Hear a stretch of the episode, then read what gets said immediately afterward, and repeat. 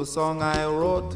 You might want to sing it note for note. Don't worry. 皆さんこんばんは。ラジオ OCP の時間です。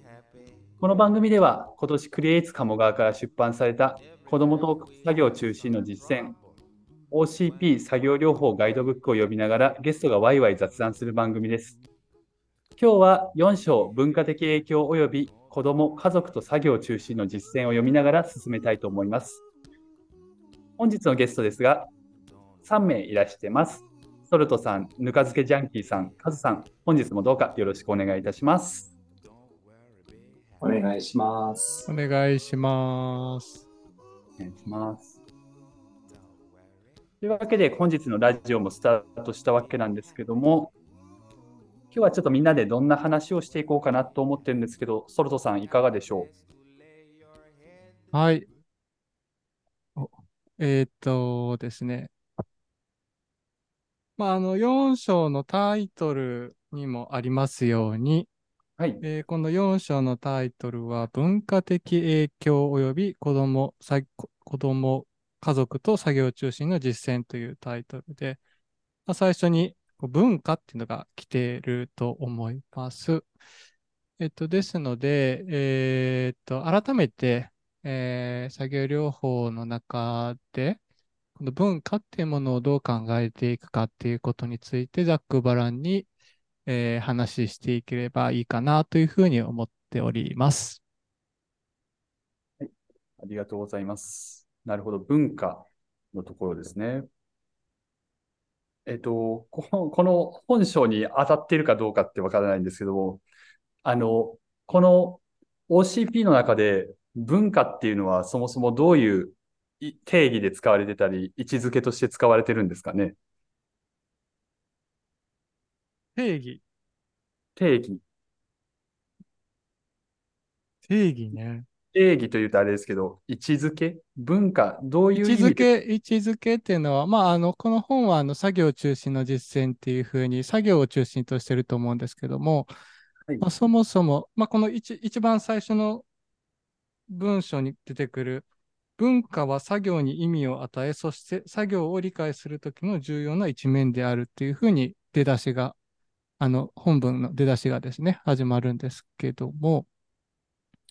えっと、例えば、えーカナダ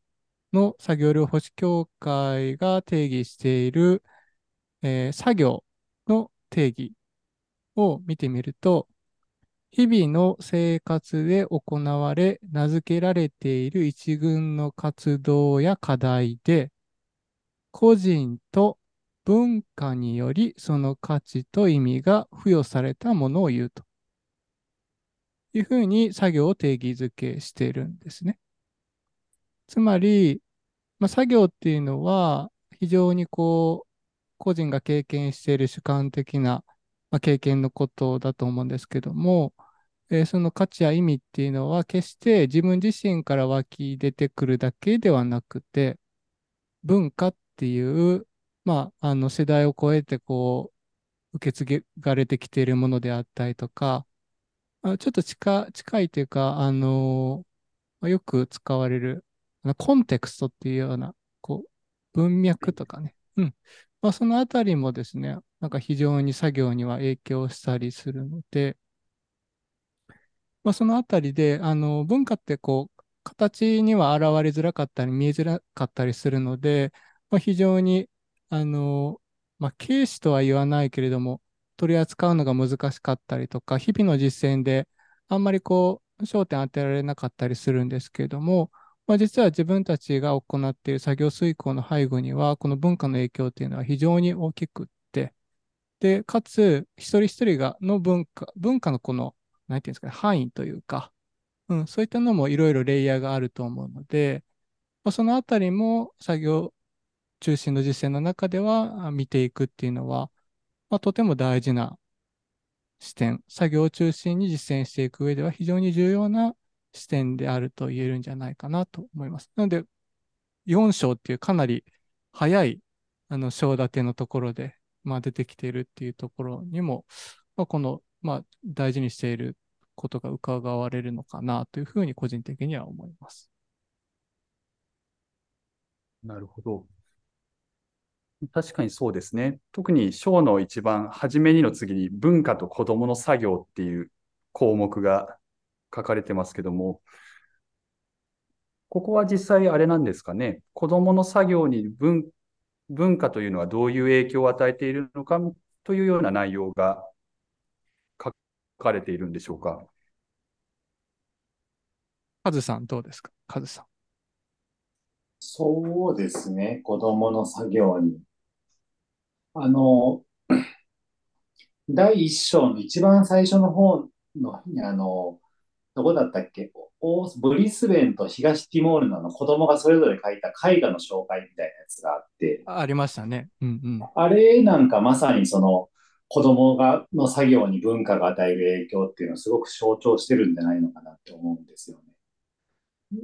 その本当に文化っていうと何ていうのかな、すごく高尚なものみたいな捉え方するけど、もっともっともっとシンプルにどこに住んでるのかとか、都会なのか田舎なのかとか、うん、あのそういうもの全てを含めて多分文化と総称しているので、それは当然住む地域が違えばとか、習慣が違えば、もしくは時代が違えば、その時の子供に与える作業っていうのは大きく影響を与えるだろう。まあ、全く違ったものになってくるだろうと。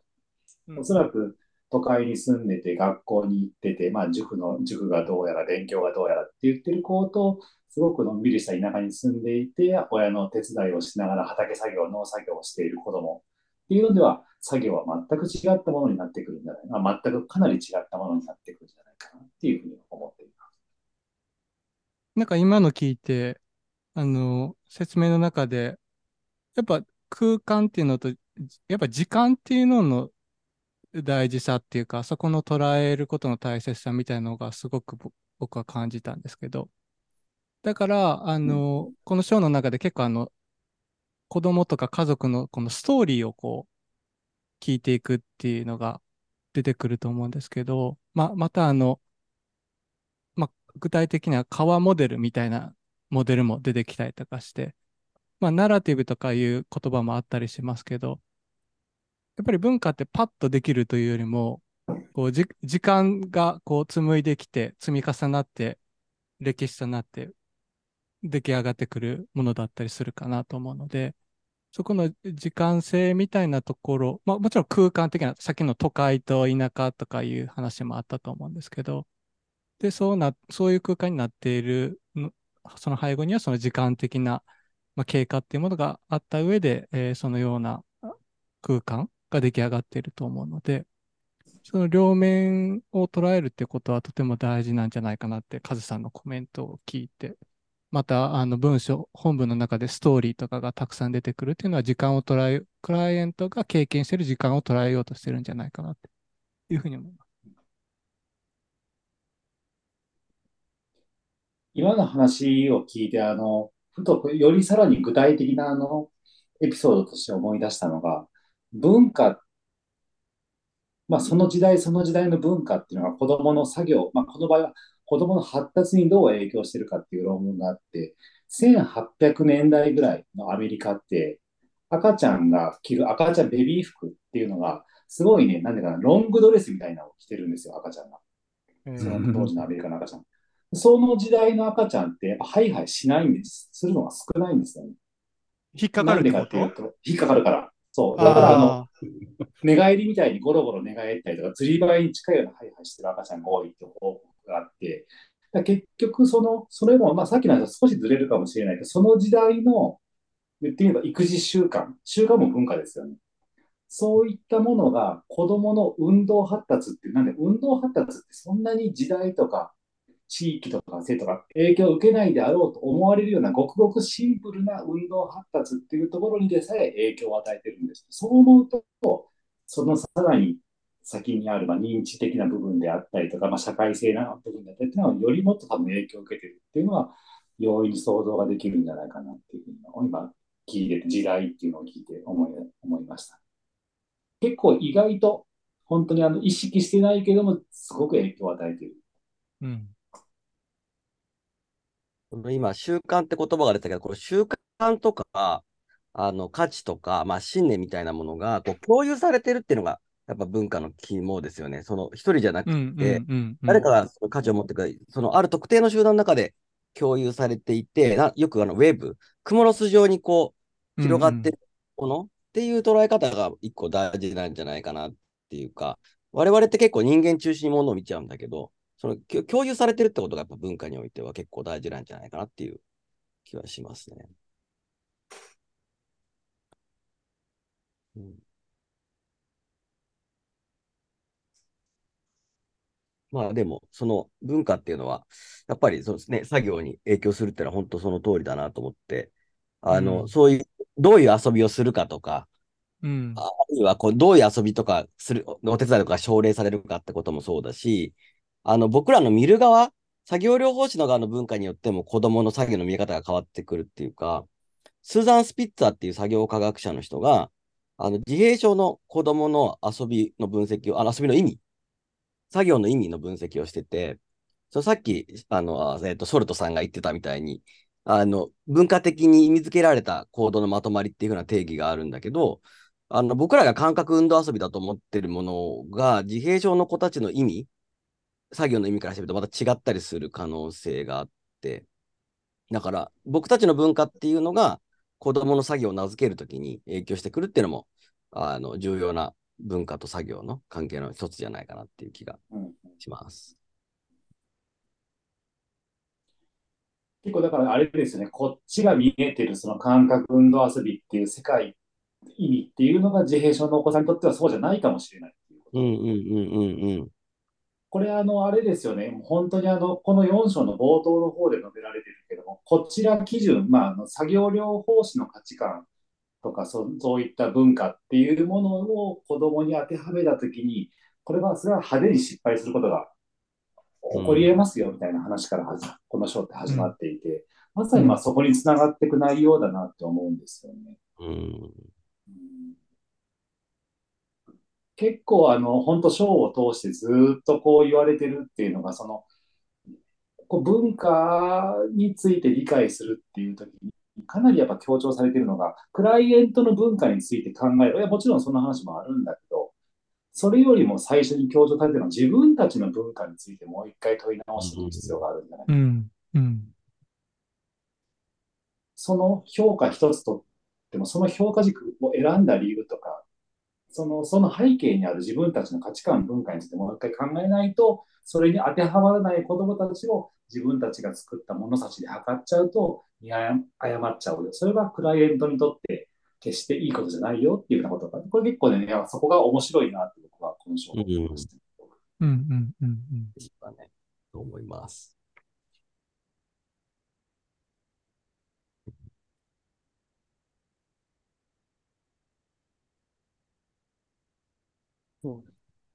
すいません。ちょっと本章とずれてしまうんですけども、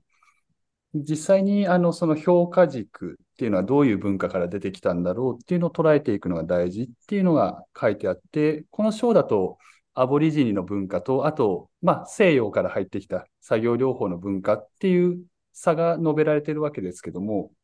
ちょっとプラスアルファの話になってしまいますが、例えば、日本人らしい、日本人の文化であるがゆえに、こういう捉え方とか評価になってしまいがちみたいな研究とか話とかっていうのは、中村さんあったり、あ一日一回ぐらいやってますね、毎回。まあね。毎回、まあ毎回ね全然いいと思います。ぬか漬けさん、なんか、はいはい。なんですかね。どうなんだろう日本の文あ、でもその、出て、ここで出てくるか、川モデル、川モデルって東洋のあれをうんうん。背景にしてるんじゃないですか？そうだね。川モデルは、あの、日系カナダ人の人が日本のキビ国に来て、日本の博士課程で作った理論だよね。これは確かにそうだと思います。なんか逆に、ちょっと逆になるけど、僕カナダ人に COPM 使ったことあって、日本で。そうめっちゃ、なんか2回あるんだけど、あ、これがしたかったんだよ、みたいな。なんか COPM ってこんな使いやすいんだって思ったことがあるけどね。逆に、あ、COPM カナダ人に使うとめっちゃ合うんだっていうのは思った気がうんするかな。ただなんか、革モデルも日本人に合うときと合わないときはあるなと思ってて、うんこれ、マイケル先生が言ってたのか、本に書いてたかどっちか忘れたけど、あの、革モデルの革の中に人間描いちゃう人がいるんだよね。革モデル溺れてる？さ、あ、いや、あの、泳いでるとか、葉っぱに乗ってスーって進んでる絵とうか、ん。あれ、基本的に人は入ってこないんだけど、それ人が描いちゃう人は、結構、あの、OSA とか、あの、COPM やるとバシッと描けたりするんだよね。だからまあ、うんその、日本人ってくくれるわけでもないような気もするけどね。その人の、なんか、トライアスとか、あ案外こう、認知機能と関係して、認知特性と関係してるんじゃないかとか思ったりもするけどね。ほん本当に文化だけなのかちょっとわからないけど。でもすごく、あの、2014年ぐらいかな、東大の先端研の障,、うんあの障害と共生の哲学研究会ってところに、あの、マイケル山先生呼んできた時があって、田島先生が呼んだんだったかな。その時に言ってたけど、やっぱりこう、なんていうの、し集産主義と個人主義を分けるってこと自体が野蛮なうん話になったんだよね。うんうん西洋と東洋って分け方自体が一個うんのステレオタイプを形成していると。そうで、だからそこに対して、そのマイケル岩間先生の反論としては、まあ、それはわ重々承知であると。うんあえてこう二つに分けることによって、こう、そのいわゆるこう西洋中心主義的な作業療法の理解に、こう、なんていうかこう、センセーション、センセーショナルカウンターアクション。そうそう。をやりたくてわざと二元論的に捉えてるんだっていうふうには言ってたけどね。うん。なるほど。なるほど。うんまあね、CO 日本と西洋ってのはそんな感じだけど。うん。COPM でいつも思うのが結構あの日常的に取ることが多いんだけど、やっぱりこれ日本人、まあ日本人だからなのかなって思うのは結構この COPM 聞いてくんだけど、最終的にみんな、あ、ちょっと家族で相談してみますねとかって、なもう家族家族で話し合って、家族で数字とか目標が出てきて、こう結局だ、誰のなんかこの点数なのかよくわかんないっていうのがよくあって、うん。うんやっぱこう個人で決めて、個人がその、ね、点数つけるとかっていうのから遠ざかっていくケースがとちょこちょこあるっていう。うん何点ぐらいからみんなで決めますね。で、でこれ、この点数誰がつけたんですか？あ家族で決めました。家族でなんだよとかっていうのが。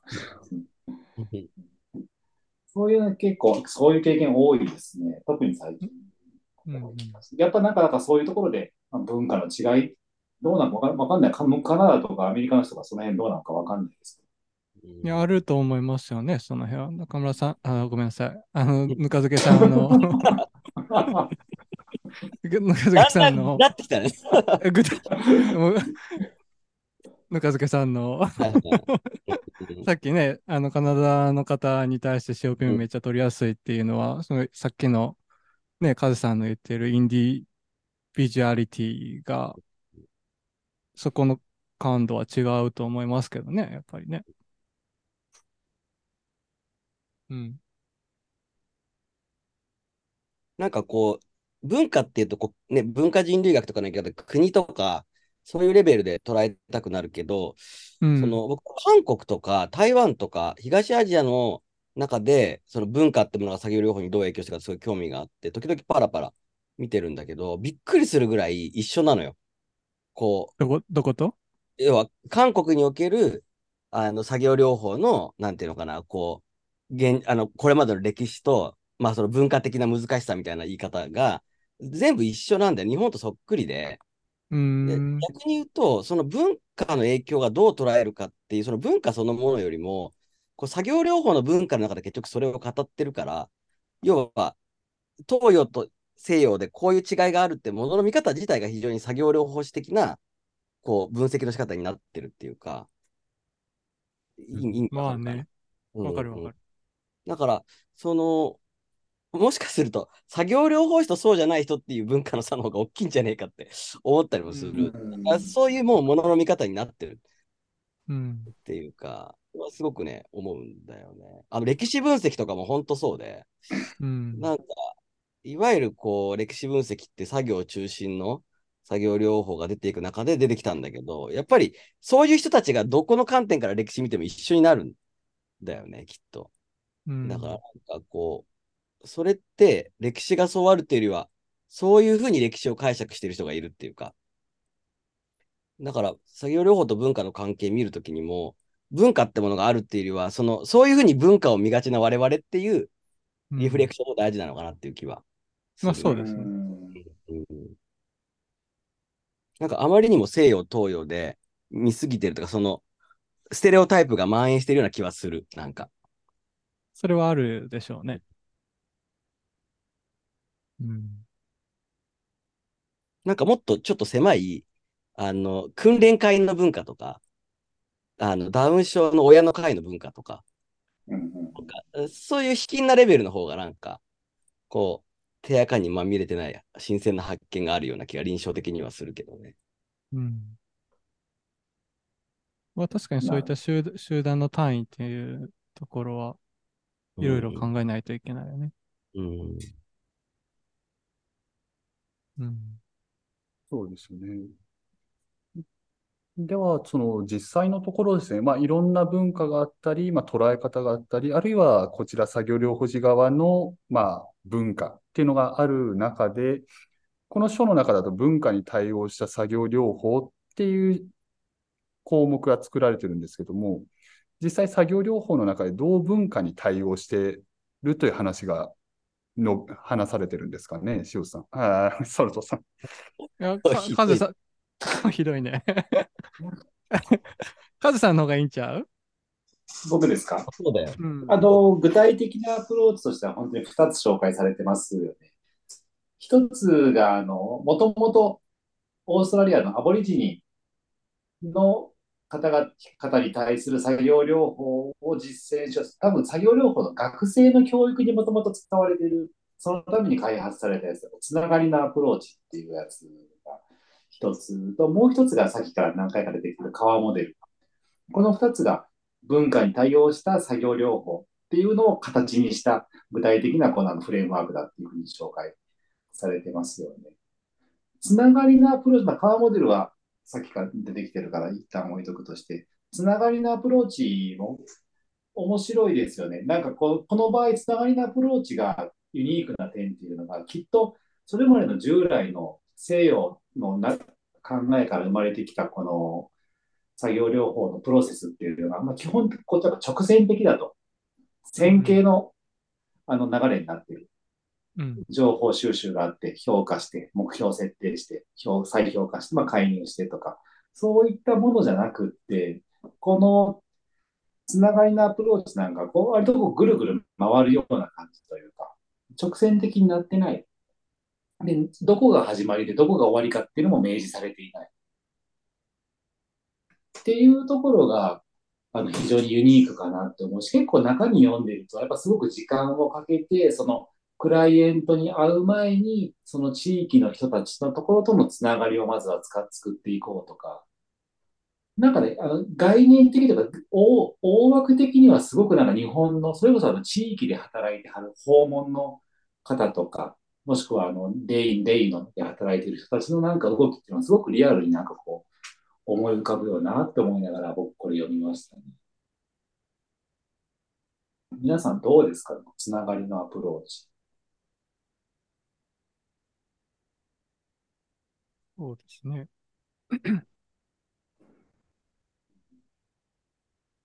まあ、なかなかこう実際じゃあ何すんねんっていうところがやっぱりこのあのうん。直線的じゃないっていうと多分このそこに対するカウンターとしてこう出てきてる部分もあっていまいちこの評価しろとかこういうことをチェックリストとかそういうふうな形で出てないのでいまいちこうあの本質というか本体がつかみにくいところはあるんですけど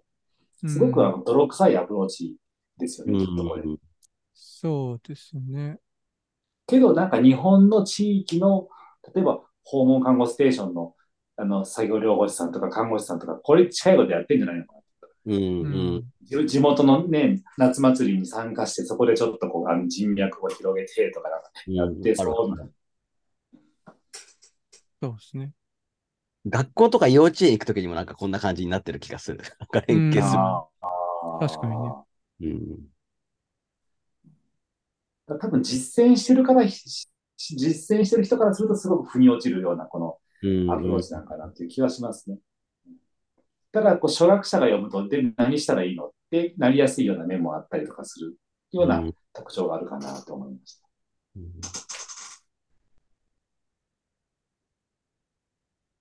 確かに。これ洗練させてったら面白いかもね。なんかもうちょっとなんか、洗練な気もする、この理論って。なんかレイヤーもいくつかありそうやしね。なんなうんなんとなくね。さっきの、例えば学校とかだったら、組織的な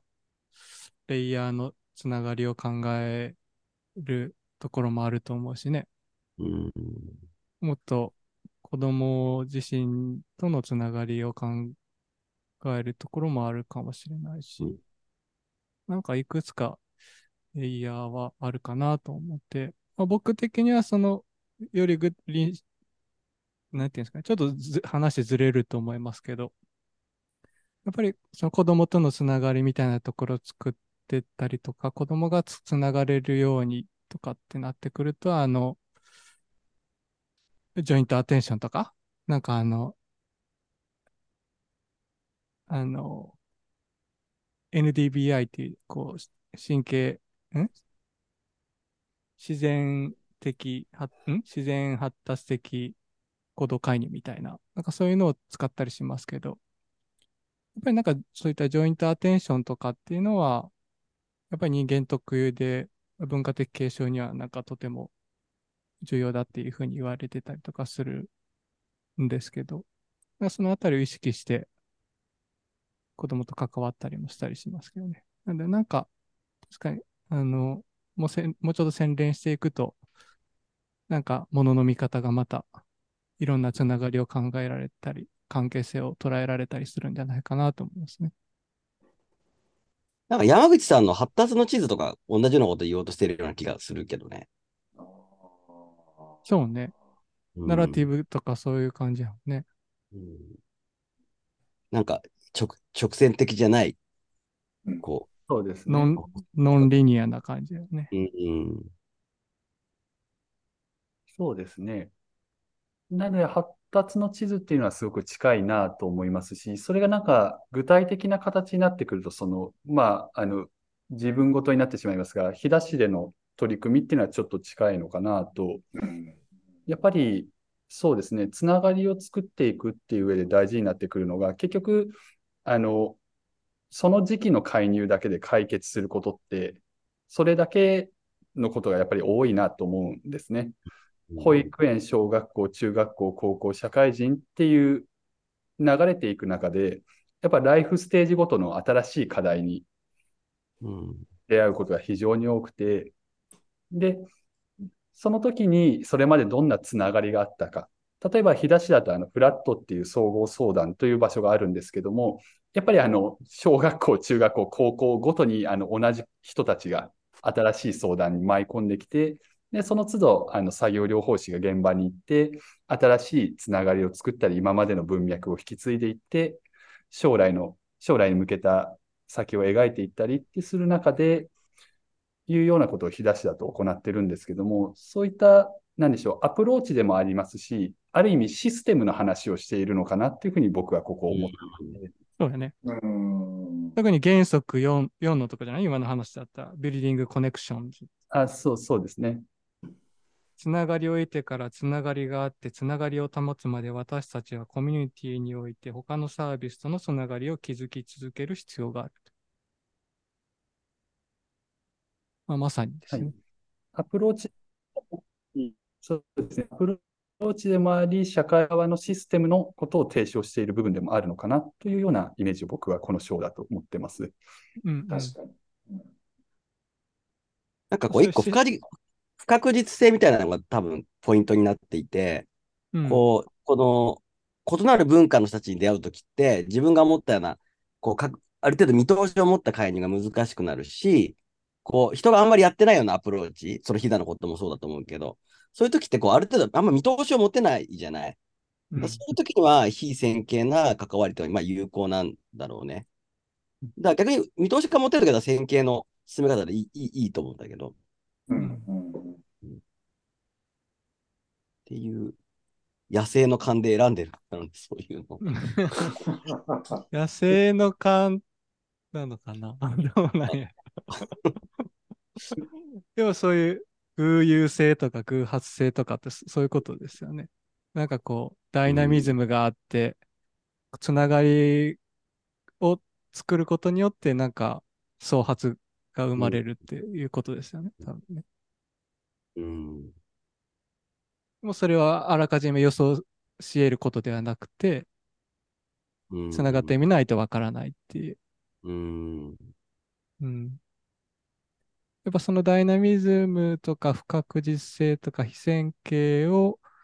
受け入れられるマインドっていうのを作業療法士とか作業中心の実践を進める上では持たないと結構難しいんじゃないかなと思いますけどね。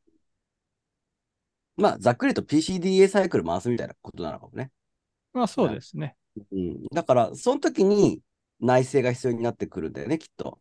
今うまくいってるんだろうかとか、うん、これって違う見方ができるんじゃないだろうかみたいなことが、その PCDA サイクルを回すことの原動力になっていくような気がするかな。まあ対話とか？うん、まあ、なんていうの、やってみてどうだったかみたいな感じ？うん。なんか、あの、ちょっと、あずれかもしれないけど、その OPC とかやってても、あの、コアップもそうだけどさ、やってるうちに評価されてくるときってあるじゃない？そうね。あの、最初からパシッと評価があって、これでこうなるから、これでいこうみたいな予測を立つっていうよりは、まあ、まずやってみる中で、あ、これなんでこうなったんだろう、じゃあこうしてみようみたいな、なんか、そうやって振り返っていくっていうか、うん。で、気がつくと最終的には、その子の深い理解に到達してると思うんですよ。まあなんか、そこがなんか、いわゆる、これまでの学校で、僕らが学校で習ってきた作業療法とは、なんかうん。ちょっと違うのかなっていう気はするかな。おもそれが面白いところだと思うし。そうそうそうそう。そうなんですよね。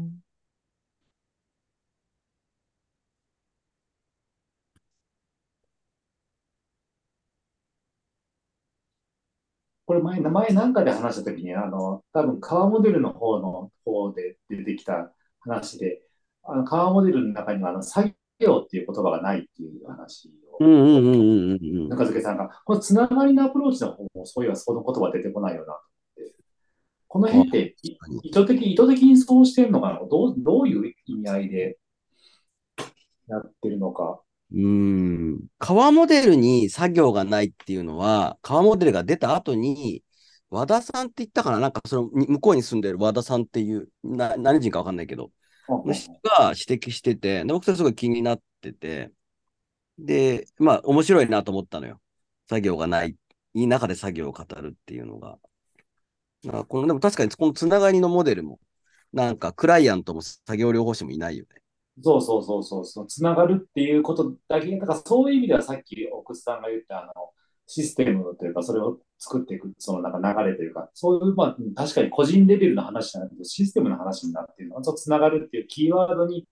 なんかこうそこにみんながこうぐわっとこう集まってくるようなダイナミックな感じっていうのを受ける、確かに受けるな。うん、うん、そう、作業ないな。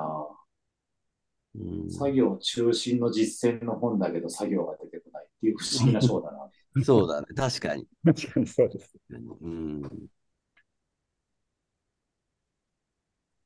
ね、でもそのカーモデルが作業がないのは僕もすごい、うん、なんか重要なところな気がするな。うん。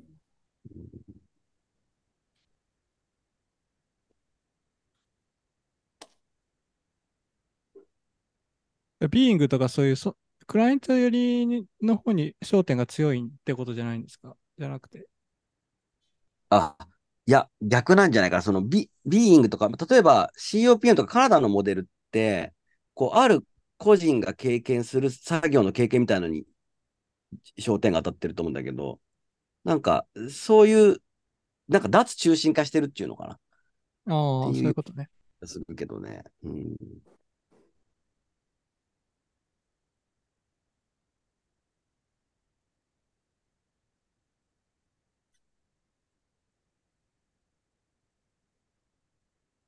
なるほど、なるほど。深いね。まあでも、あんま深くなるとさ、なんか、実践できまへんみたいな。あ今日おお酒飲んでないから、だいぶぎよく。僕も今、お酒飲んでないですね。お酒飲んでないどころか、もう仕事着で今話してますね。お、お、さすが。いや、そろそろじゃあ、しあソルトさんが まとめてくれるんじゃないですか。そうね。そうですね。で は皆さん、本日もありがとうございました。そろそろラジオが終了の時間に近づいてきたんですけども、最後、ソルトさん、あの本章の読みどころというところを一つ教えていただいても良いでしょうか。はい。まあ、まとめみたいになってしまいますけど、まあ、タイトル通り、文化について考えるきっかけになるんじゃないかなというふうに思います。まあ、なかなか実践の中でね、あの文化ってあんまり考えづらい部分かなと思いますけど、今一度、クライアントの文化、自分たちの文化、まあ、いろんな文化を考えて、実践に生かしていけたら一番いいんじゃないかなというふうに思うし、まあ、その取っかかりとして先ほど出てきたつながりのアプローチとかカワーモデルとか、まあ、そういったところを参照していく深掘っていくっていうのもまた一ついいかなと思います。はい。ソルトさん、ありがとうございます。